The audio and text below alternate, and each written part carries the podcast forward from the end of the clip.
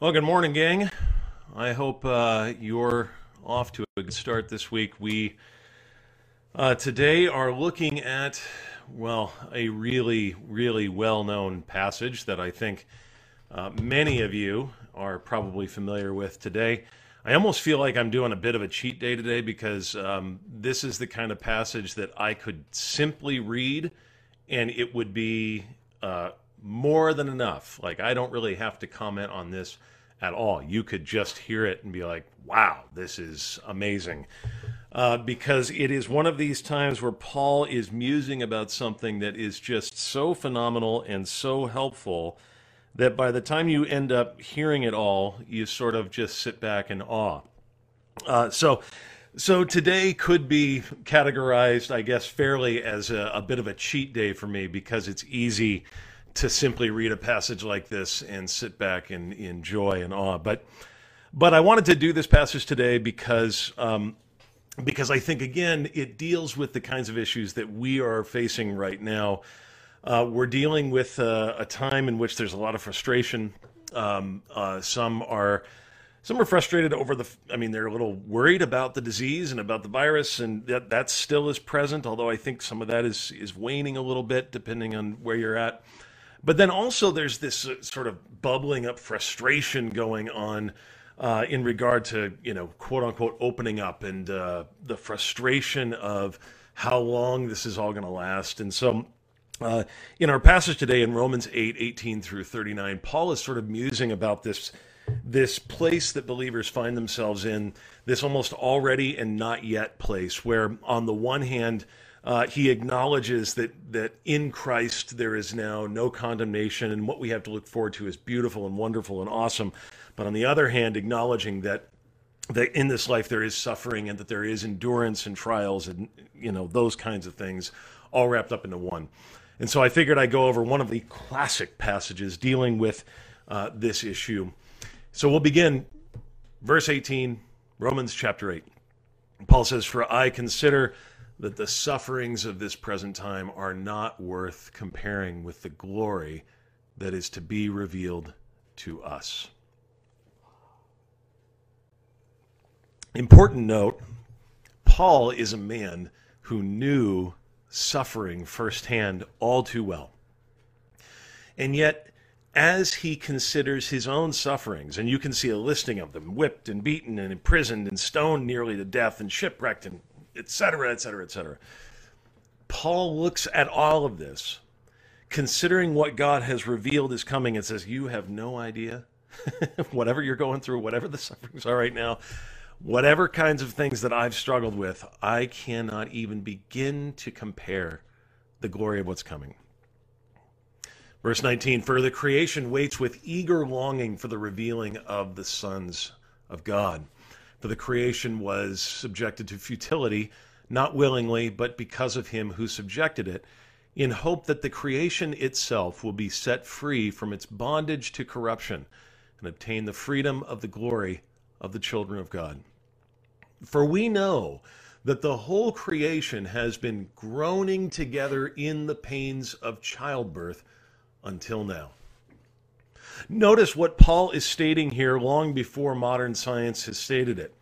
Paul is acknowledging that all of creation is under this bondage to decay, that it is under this bondage to entropy, that there is this, and as a result, all of creation, he sees the whole scope of creation and says, everything is groaning. There's a groaning, there's a pain underneath everything in this life and he goes on in verse 23 and not only the creation, but we ourselves, who have the first fruits of the Spirit, groan inwardly as we wait eagerly for adoption as sons, the redemption of our bodies. You know, sometimes Christians, and I think well meaning Christians, want to downplay the role of suffering or difficulty in our lives. And, and they might even say things like, hey, hey, hey, you know, don't, you have joy. Have joy in the Lord. We don't grieve as those without hope grieve. And I get what they're saying. Again, I know it's well meaning. But Paul here acknowledges that even though we have the first fruits of the Spirit, that we have been declared risen from the dead, and that we are regenerated, renewed Christians, that we are indeed already redeemed, that we still find ourselves groaning inwardly, waiting for the day when this world will finally be restored and renewed. And that is okay.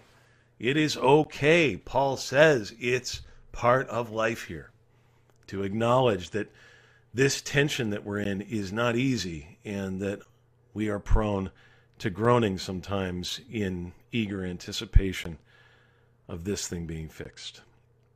He goes on in verse 24 For in this hope we were saved. Now, hope that is seen is not hope, for who hopes for what he sees? But if we hope for what we do not see, we wait for it with patience. I got to be uh, just totally real with you.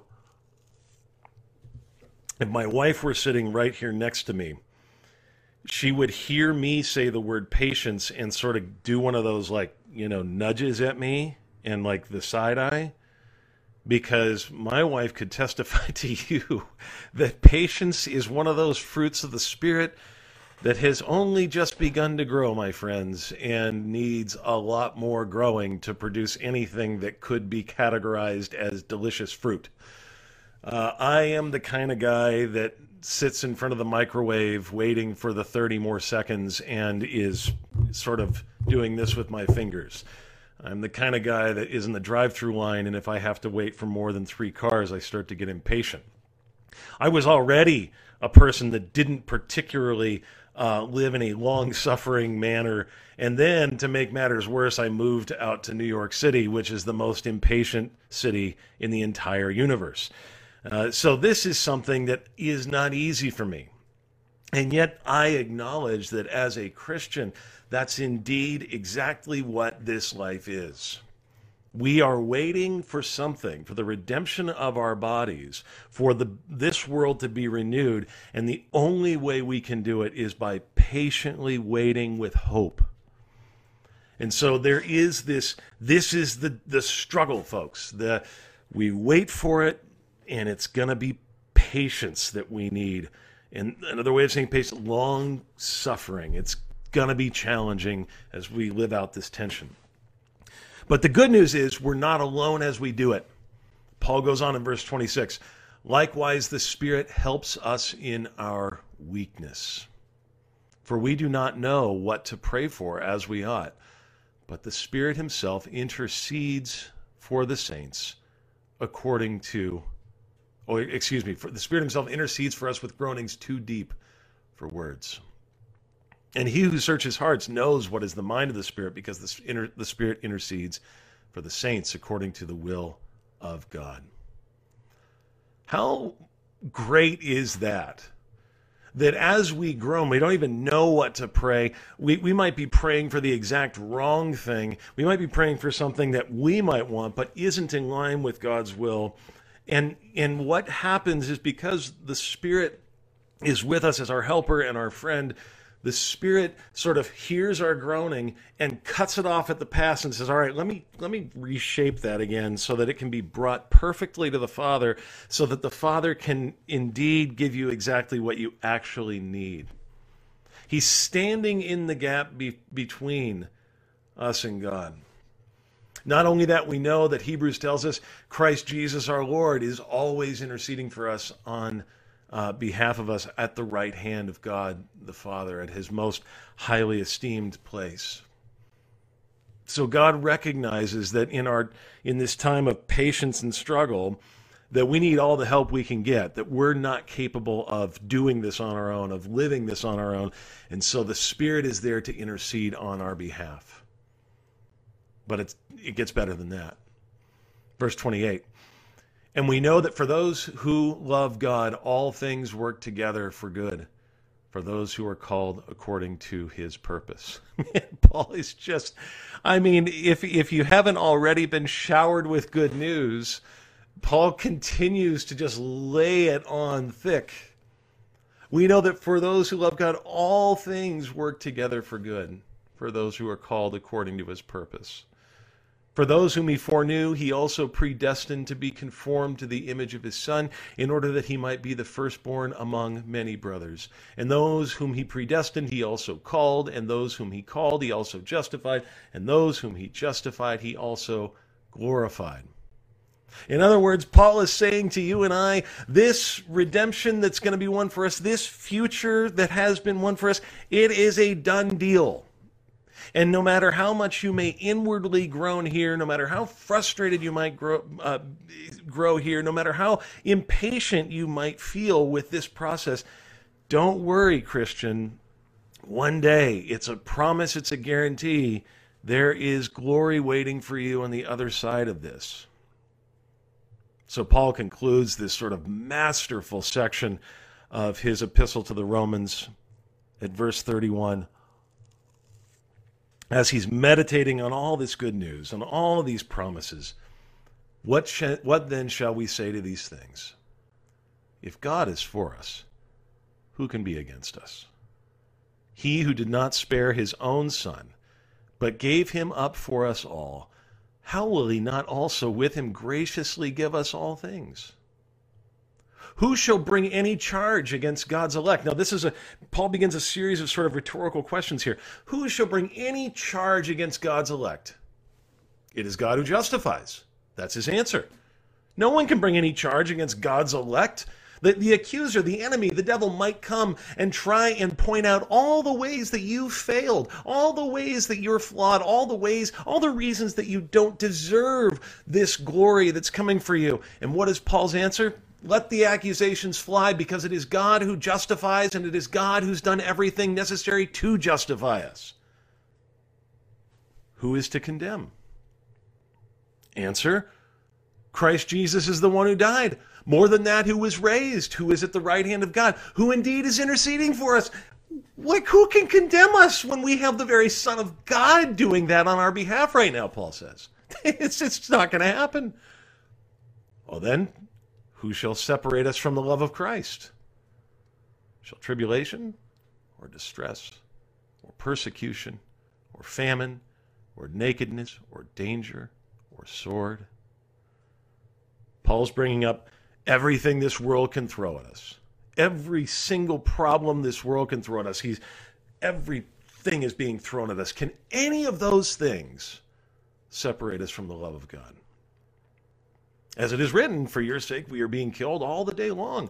We are regarded as sheep to be slaughtered. It seems, Paul says, as if this life we're just constantly being tossed to and fro and thrown around and, and, and, and persecuted, and that was certainly true for him. So is this, in other words, is this evidence that maybe we're separated from the love of God? Verse 37. No. In all these things, we are more than conquerors through him who loved us.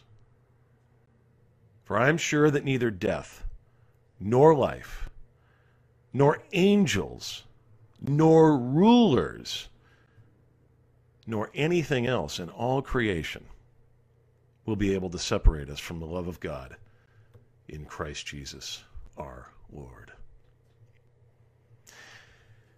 And the more you meditate on that reality, the more you just might find yourself having the patience to endure whatever frustrations may come our way. No one wants to be in the situation we're in right now. But it sure makes the situation we're in right now a lot easier to deal with when we know that God is on our side and there is nothing, nothing that will ever stop that that He is still with us, that He is going to finish the job. So we can endure whatever discomfort, whatever ease, whatever trials may come, because we know what's awaiting us cannot be compared with whatever we face now. It is so much greater, and that is our hope.